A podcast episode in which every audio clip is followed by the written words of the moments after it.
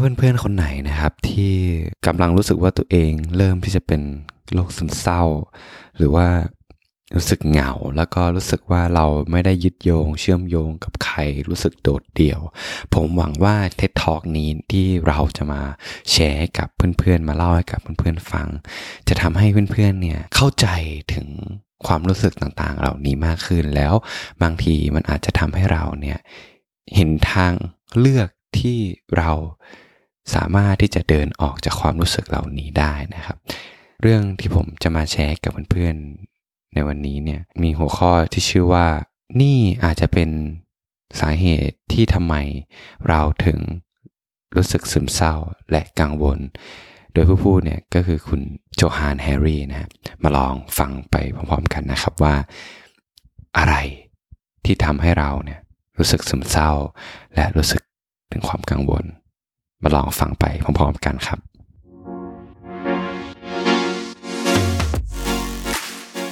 สวัสดีครับเพื่อนๆทุกคนครับ ยินดีต้อนรับเพื่อนๆเข้าสู่นภัทรเล่าเรื่อง TED Talk นะครับ โดยมาอยู่กับผมโฟกนภัทรนะที่จะมาเล่าเรื่อง TED Talk นะครับให้กับเพื่อนๆได้ฟังกันในทุกๆอาทิตย์หัวข้อเรื่องในวันนี้นะครับ ชื่อว่านี่อาจจะเป็นสาเหตุที่ทำไมเราถึงรู้สึก ซึมเศร้าและรู้สึกกังวล โดยผู้พูดเนี่ยก็คือคุณโจฮานแฮร์รี่นะ คุณโจฮานแฮร์รี่นะเขาคือนักเขียนที่เขียนหนังสือหลายเล่มนะครับ แต่เล่มหนึ่งที่ดังที่สุดของเขาเนี่ยก็คือ หนังสือเรื่อง Lost Connection นะครับซึ่งเป็นหนังสือที่ขายดีเป็น international bestseller คุณโจฮานเนี่ยได้ไปพูดที่ TED Talk ในปี 2019 เนาะเขาตั้งคำถามนะครับในช่วงแรกของการพูดก็คือว่าทำไมหรือความรู้สึกซึมเศร้ามันถึงเพิ่มสูงขึ้นทำไมมันถึงเป็นอย่างนั้น เขาก็บอกถึงประสบการณ์ในชีวิตเกี่ยวกับเรื่องของซึมเศร้าที่เขาเจอนะก็คือในช่วงตอนที่คุณโจฮานเนี่ยเป็นวัยรุ่นนะเขาก็ไปหาหมอ ว่าเอ้ยผมรู้สึกแบบรู้สึกอย่างเงี้ยรู้สึกถึงความซึมเศร้ารู้สึก เหงารู้สึกอะไรเงี้ยหมอเขาก็บอกว่า เฮ้ย มันเป็นเรื่องที่ธรรมดามากๆ มันเป็นเพียงแค่ว่าสารเคมีในสมองของเรามัน มันไม่เท่ากันเฉยๆหลังจากนั้นเขาก็กินยาครับ พอกินยาหลังจากกินยาเสร็จเขารู้สึกดีมากๆ รู้สึกว่าเฮ้ยชีวิตเราได้กลับมา แต่ผลปรากฏว่าเมื่อเวลาผ่านไป เขาจำเป็นที่จะต้องกินยาเพิ่มมากขึ้น เพิ่มมากขึ้น เพิ่มขึ้นจนถึงมันถึงจุดที่กฎหมายสามารถที่จะให้เขาเทคได้แล้ว เขาก็เลยมาตั้งคำถามว่าเฮ้ยทำไมอะเขาถึงรู้สึกอย่างนี้วะสิบสามปีครับกับความรู้สึก ถึงความซึมเศร้า เขาเริ่มที่จะตั้งคำถามกับสิ่งนี้ เขาเริ่มที่จะหาคำตอบ เขาเลยออกเดินทางครับทำทุกๆอย่างเพื่อที่อยากจะเรียนรู้ว่าทำไมเขาถึงรู้สึกอย่างนั้นก็เลยไปพูดคุยกับผู้เชี่ยวชาญ ทั่วโลกเกี่ยวกับเรื่องของ depression เรื่องของความซึมเศร้านะแล้วเขาก็ได้ค้นพบนะว่ามันมีอยู่ 9 สาเหตุด้วยกันที่ทำไมเราถึงรู้สึกอย่างนี้ 2 ใน 9 ของคำตอบนั้นนะ แน่นอนแล้วมันอาจจะเป็นเรื่องของจีนเรื่องของพันธุกรรมเรื่องของสิ่งที่มันอยู่ในร่างกายเรา แต่ว่าอีก 7 อย่างที่เหลือ มันเป็นวิธีที่เราใช้ชีวิตอยู่ในโลกยุคปัจจุบัน แล้วเขาบอกว่าเมื่อเราเข้าใจสิ่งนี้มากขึ้นน่ะมันจะเพิ่มหนทางในการแก้ความรู้สึกของเราได้ ควบคู่ไปกับการที่เราแบบกินยาไปนะเขาบอกว่าจริง ๆแล้ว เราทุกคนสาเหตุส่วนใหญ่ที่เรารู้สึก ซึมเศร้ารู้สึกแย่เนี่ยอาจจะเป็นในเรื่องของความเหงาใช่ไหมเมื่อเราเหงา มันก็อาจจะทำให้เราเนี่ยรู้สึกซึมเศร้า หรือว่าเมื่อเราแบบทำงานที่เราถูกสั่งตลอดโดยที่เราไม่มีอิสระในการทำงาน เราก็จะรู้สึกดิเพรสใช่ไหมเขาบอกว่าแล้วมันมีอีกปัจจัยหนึ่งเว้ยที่เป็นปัจจัยหลักเลยเขาเปรียบเทียบนะว่าในร่างกายของเรา เราทุกคนล้วนแล้วแต่อยากจะได้อากาศที่ดีใช่ไหมอาหารที่มันเฮลตี้แล้วก็มีน้ำสะอาดดื่ม แน่นอนแหละว่าจิตใจของเราก็เช่นเดียวกัน mentality ของเราก็เหมือนกัน เราต้องการที่จะรู้สึก belonging รู้สึกที่ว่าเราเชื่อมโยงกับใครสักคนเชื่อมโยงกับสถานที่กับใครสักคน และเราก็สามารถที่จะสัมผัสได้ถึงความหมายของชีวิตวัตถุประสงค์ของชีวิต ว่าเรากำลังใช้ชีวิตเพื่ออะไร และเราก็ต้องการที่จะให้ผู้คนนะเขาเห็นคุณค่าในตัวเรา นอกเหนือจากร่างกายจิตใจของเราก็ต้องการสิ่งเหล่านี้ด้วยเช่นกัน เอาจริงนะ ในยุคปัจจุบันอะวัฒนธรรมที่เราสร้างอะมันมันดีกว่ายุคก่อนๆมาก ในเรื่องของออความสะดวกสบายของทางร่างกายใช่ไหมเราจะไปไหนแล้วก็มีข้าวกิน ทุกอย่างสะดวกไปหมดไม่จำเป็นที่ต้องลำบากอะไรขอขอบคุณแค่มีเงิน แต่ทำไมเราถึงแย่ขึ้นเกี่ยวกับเรื่องของอสภาวะของจิตใจของเราอะ แล้วเขาก็เจอเหตุผลว่าทำไมมันเป็นอย่างนั้นนะก็คือจริง ๆ แล้วมันเกี่ยวกับวิถีชีวิตที่เราเนี่ยกำลังใช้อยู่ในปัจจุบันมากกว่าเว้ยเขาก็เลยไปสัมภาษณ์นะครับด็อกเตอร์ที่ชื่อว่าเดวิดอเมอร์ฟิลคือเขาอะเป็นเขาเรียกว่าคิดค้นเกี่ยวกับเรื่องของวิธีการรักษา depression แบบเรียกที่เรียกว่า anti depressant เขาได้เล่าเรื่องหนึ่ง ในกัมพูชา มันมีครั้งหนึ่งเขาได้ไปที่กัมพูชา และเขาก็พยายามที่จะเล่าเรื่องเรื่องยาตัวหนึ่งที่ชื่อว่า anti depressant เนี่ยผู้คนที่อยู่ที่กัมพูชาไม่รู้จักไม่มีใครรู้จักดรเดลิกเนี่ยก็เลยยกตัวอย่างเรื่องของชาวนากัมพูชาเว้ยเรื่องราวของชาวนาที่กัมพูชามันมันมี มีชาวนาคนหนึ่งนะเขาอยู่ในกัมพูชาแหละวันหนึ่งในกำลังที่เขากำลังแบบทำงาน เก็บเกี่ยวผลผลิตไปอะนะ จู่ๆเขาก็เหยียบกับระเบิดที่ถูกฝังไว้ในช่วงยุคของสงครามที่แบบทหารอเมริกาไปแอบเคยไปฝังไว้เมื่อนานมาแล้วอะแล้วพอเขาเหยียบเสร็จ เขาก็กลายเป็นคนพิการใช่ไหมฮะ แล้วเขาก็ได้แบบขาเทียมมา ซึ่งไอ้ขาเทียมที่เขาได้อะแทนที่ว่าเขาจะสามารถใช้ชีวิตได้ตามปกติ แต่มันเป็นอะไรที่ยากมากๆเมื่อเขาใส่ขาเทียมแล้วไปแบบไปดำนา ไป ทำงานอะไรเงี้ย เพราะว่าไอ้ที่นามันเป็นโคลนใช่ไหม แล้วบางทีเขาใส่ คือมันลำบากมากๆไง แล้วชาวนาคนนั้นนะครับ เขาก็เริ่มที่จะแบบร้องไห้ตลอดเวลา แล้วก็ไม่อยากตื่นขึ้นมาทำงานนอนอยู่บนเตียงตลอดเวลาเลย มันมันเริ่มเป็นอาการบ่งบอกที่ชาวนาคนนั้นนะเข้าใกล้อาการซึมเศร้าแล้วใช่ไหมครับ ในในขณะนั้นเองอะคุณด็อกเตอร์เดลิกเนี่ยก็เข้าไปให้ ให้ยาเว้ยที่ชื่อว่า antidepressant ไอ้ยานั้นน่ะมันทำงานยังไง ก็คือคุณดรเดลิกเนี่ยก็เข้าไปพูดคุยกับชาวนาคนนั้นนะว่าถึงความเจ็บปวดที่เขาได้รับอะและเขาก็รู้มาว่า เออไอความเจ็บปวดที่ชาวนาคนนั้นได้รับมันมันเป็นมันเมคเซนนะ มันเป็นอะไรที่ เออ เขาเข้าใจอะแล้วเชื่อไหมว่าจู่ๆอะเขาก็รู้สึกว่า เอ้ยทำไม เขารู้เลยว่าไอสิ่งที่ชาวนา เขารู้สึกแย่รู้สึก แบบไม่อยากจะลุกออกจากเตียง มันเป็นเพราะว่าเขาขาดวัตถุประสงค์จุดมุ่งหมายของการใช้ชีวิตของเขาไป เพราะเขาไม่สามารถกลับไปทำงานได้ ดรเดลิกก็เลยคิดว่า เอ้ย เราน่าจะซื้อวัวให้เขานะ และให้เขาทำงานเป็นเป็นคนเลี้ยงวัวแทนคือเปลี่ยนงานเขาให้เขาได้รับวัตถุประสงค์ในการใช้ชีวิตใหม่ และเชื่อไหมว่า หลังจากที่ดรเดลิกซื้อวัวให้กับ ชาวนาคนนั้นนะชาวนาก็เริ่มที่จะไม่ร้องไห้ แล้วหลังจากนั้นหนึ่งเดือน อาการของโรคซึมเศร้าก็หายไปเลย และเนี่ยดรเดดิกก็เลยบอกว่าเนี่ยแหละบัวเนี่ยก็คือยาที่เขาได้มอบให้กับชาวนาคนนั้น แล้วคุณโจฮานนะฮะก็ได้เล่าเกี่ยวกับ World Health Organization นะหรือว่าเรียกว่าองค์กรอนามัยโลกละกัน คือเขาอะมีงานวิจัยเกี่ยวกับเรื่องของ โรคซึมเศร้าเนี่ยมาเยอะมากๆ แล้วเขาพยายามที่จะบอกมาหลายๆปี เขาบอกว่าจริง ๆ แล้วอะความรู้สึกถ้าเรารู้สึกซึมเศร้า รู้สึกแบบเคว้งคว้างรู้สึกเหงาอะมันไม่ได้เป็นสิ่งที่บ่งบอกว่าเราอ่อนแอ หรือว่าเราบ้าเลยนะเว้ยมันเป็นเพียงเพราะว่าว่าเราอะไม่ใช่เครื่องจักรที่พัง เราเป็นมนุษย์ที่ไม่ได้เจอสิ่งที่เราต้องการจริง ๆ เพราะว่าในจริงๆแล้วในยุคปัจจุบันมันเหมือนว่าชีวิตของเราอะเหมือนเราเป็นนกลไกหนึ่งในเครื่องจักรของสิ่งที่เรียกว่าโลกของทุนนิยมใช่ไหม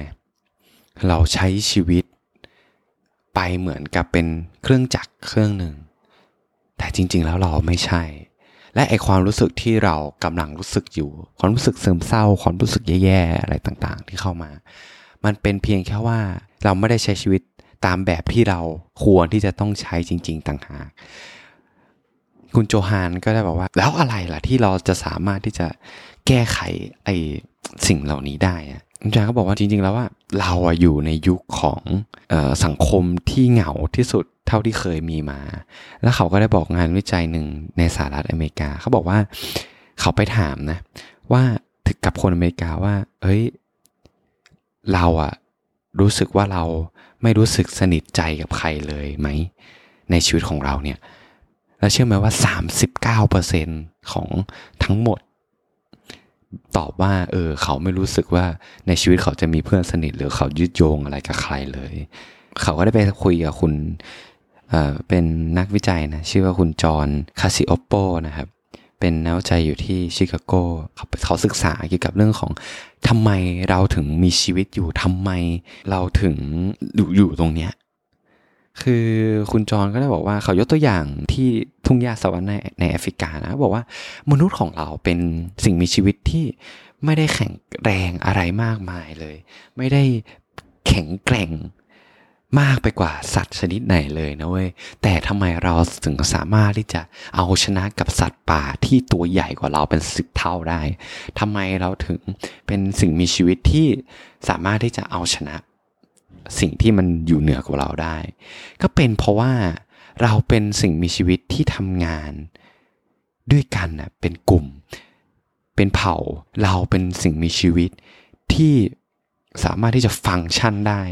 ก็ต่อเมื่อเราอยู่กันเป็นจำนวนเยอะๆ แต่ในยุโลกยุคปัจจุบันนะเรากับละทิ้งเผ่าพันธุ์ของเรา กลุ่มของเราไป แล้วเขาก็ได้ยกตัวอย่างของหมอที่อยู่ที่ลอนดอนนะครับ ชื่อว่าคุณแซมเอริงตันคือคุณหมอคนนี้เนี่ยเขาเจอคนไข้ซึมเศร้ามากมายนะที่ที่พบเจอกับกับความเหงา แล้วก็พยายามหนีความจริงนะด้วยการกินยา ในช่วงแรกเนี่ยเขาก็พยายามรักษาคนไข้นะครับด้วยการให้ยา แต่ในท้ายที่สุดเขาก็เปลี่ยนวิธีการรักษาเว้ยเป็นการที่แบบรักษาแบบกลุ่มเว้ยคือเขายกตัวอย่างของคุณลิซ่านะคุณลิซ่าเนี่ยเป็นโรคซึมเศร้ามาเจ็ดปีล้วในตอนแรกเนี่ยที่คุณลิซ่าเข้าไปในกลุ่มเนี่ยเป็น เธอรู้สึกแบบกังวลมากๆ จนแบบอ้วกออกมาทุกคนก็แบบมาช่วยกัน แล้วไอ้กลุ่มเนี่ยคืออะไร เขาเป็นกลุ่มที่ที่พยายามที่จะรวบรวมคนที่รู้สึกเหงารู้สึกอะไรพวกนี้ครับ มาทำอะไรบางอย่างที่มันมันมีความหมายมันมีนิ่งฟูมันให้มันให้วัตถุประสงค์ในการใช้ชีวิตของพวกเขาอะแล้วอะไรล่ะที่ที่ทำให้พวกเขาแบบทำร่วมกันแล้วทำให้เขารู้สึกว่าแบบมีความหมายอะไรเงี้ยก็คือการที่ทำสวน ในกลุ่มนั้นนะครับ เขาก็ให้ผู้คนที่อยู่ในกลุ่มอะไปอ่านหนังสือไปศึกษาวิธีการทำสวนแล้วก็ลงมือทำร่วมกัน แล้วแบบถ้ามีคนไหนที่แบบในอาทิตย์ไหนที่คนนั้นไม่มาเงี้ยทุกๆคนในกลุ่มก็จะโทรไปหาว่า เอ้ย เป็นอะไรทำไมอาทิตย์นี้ไม่มา เพื่อที่จะแบบเป็นการฟอร์มกลุ่มอะครับ ให้มันเป็นความรู้สึกที่ที่เราเป็นเป็นเผ่าเดียวกัน มีความเชื่อเหมือนกัน แล้วก็แคร์ซึ่งกันและกัน แล้วเชื่อไหมว่า หลังจากที่เขาทำดำเนินกลุ่มไปเงี้ยไปไปสักพักหนึ่งคุณลิซ่าได้บอกว่าเฮ้ยเธอรู้สึกแบบเปลี่ยนไปเลย เธอรู้สึกว่าการทำสวนน่ะมันมันเหมือนกับเมื่อเราเห็นสวนของเราครับ มันออกดอกออกผลเปล่งประกายมีดอกไม้มีอะไรขึ้นนะจิตใจของพวกเขาก็เปล่งบานออกไปเหมือนกัน ซึ่งวิธีนี้ครับเขาเรียกว่าเป็นวิธีที่ชื่อว่า social prescribing แล้วเชื่อไหมว่าในในปัจจุบันเนี่ยครับเวลาที่เรารู้สึกแย่ หรือว่าเรารู้สึกแบบซึมเศร้ารู้สึกโดดเดี่ยว ก็จะมีใครหลาย ๆ คนที่บอกกับพวกเรานะว่า เฮ้ยเราก็แค่เป็นแบบเป็นตัวเรา เออ เราจะใช้ชีวิตได้อย่างเออมีความสุขมากขึ้น แต่จริง ๆ แล้วคุณโจฮานบอกว่า เราควรที่จะเปลี่ยนเป็นพูดว่า อย่าเป็นตัวเอง อย่าเป็นตัวของคุณ แต่ให้เป็นเรา เขาเปรียบเทียบนะว่าในในยุคปัจจุบันของเราเนี่ยจังฟู้ดอะเป็นสิ่งที่ที่เรากินกัน เราก็รู้แหละว่า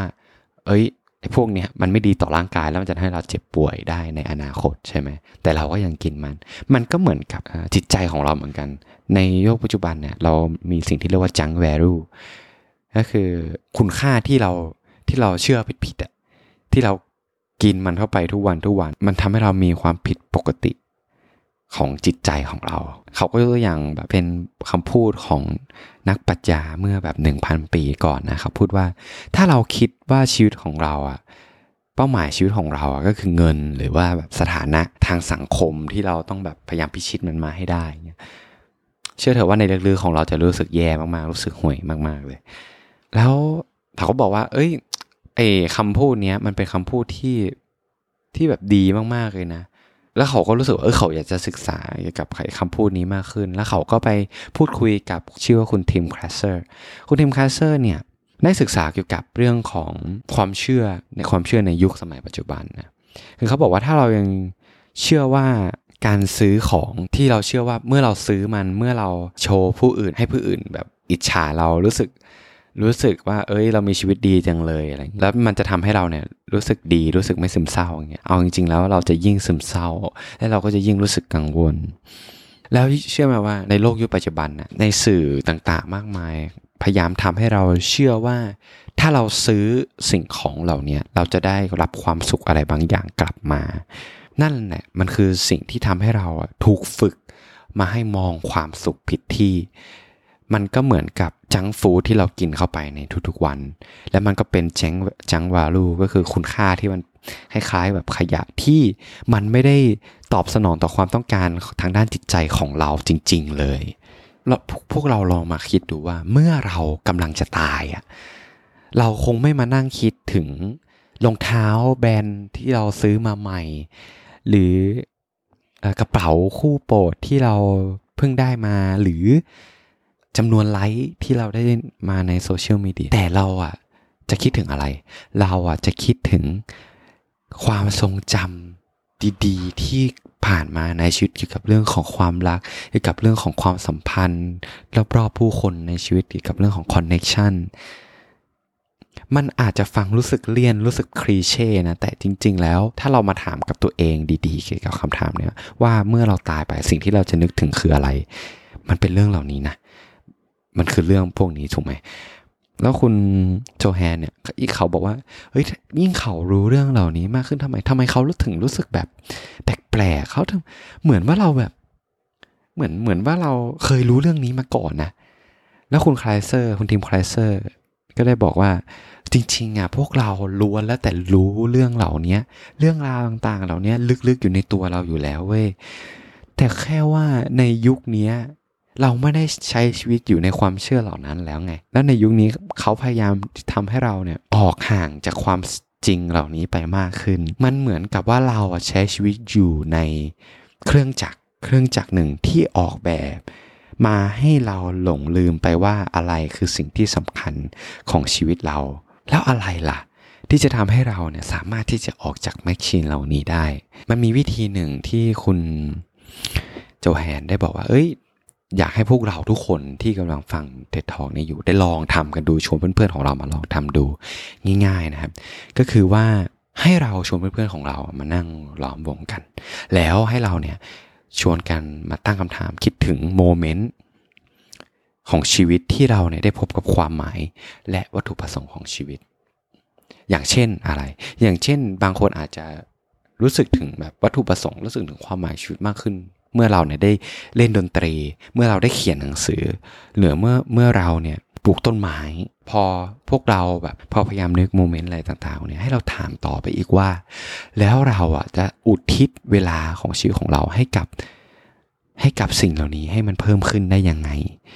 คือสิ่งเหล่านี้มันเหมือนกับการที่เราชิปคุณค่าที่เรายึดถือในชีวิตอะครับ ให้เราแบบฝึกฝนตัวเองในการ ที่จะไม่มองหาความสุขที่ผิดที่ แล้วให้เราออกจากความรู้สึกของความเป็นซึมเศร้า มันดีกว่าการที่เราเนี่ยไปซื้อของในสิ่งที่เราไม่ต้องการ เขาอยากให้เราอะรับฟังสิ่งหนึ่ง เขาบอกว่าความรู้สึกซึมเศร้าของเราอะมันไม่ใช่เรื่องของความอ่อนแอ เรื่องของความบ้าเรื่องของสิ่งที่ผิดปกติของของสมองของเรา แต่มันคือสัญญาณ เขาก็ตั้งคำถามว่าทำไมเขาถึงใช้เวลานานมาก เกี่ยวกับความรู้สึกที่เรากำลังซึมเศร้าอยู่มันคือสัญญาณ เพราะว่าคนทั่วไปเขาจะพูดว่าไอ้สิ่งที่เรากำลังรู้สึกอะใช่ไหมมันไม่มีความหมายหรอกมันเป็นสิ่งที่แบบลัดวงจรในสมองเป็นสิ่งที่แบบ มันมีการผิดปกติทางด้านสมองของเรา แต่เอาจริง ๆนะ ถ้าเราฟังมัน ถ้าเราฟังถึงสัญญาณเหล่านั้น เราก็จะรู้ว่า สัญญาณนั้นนะ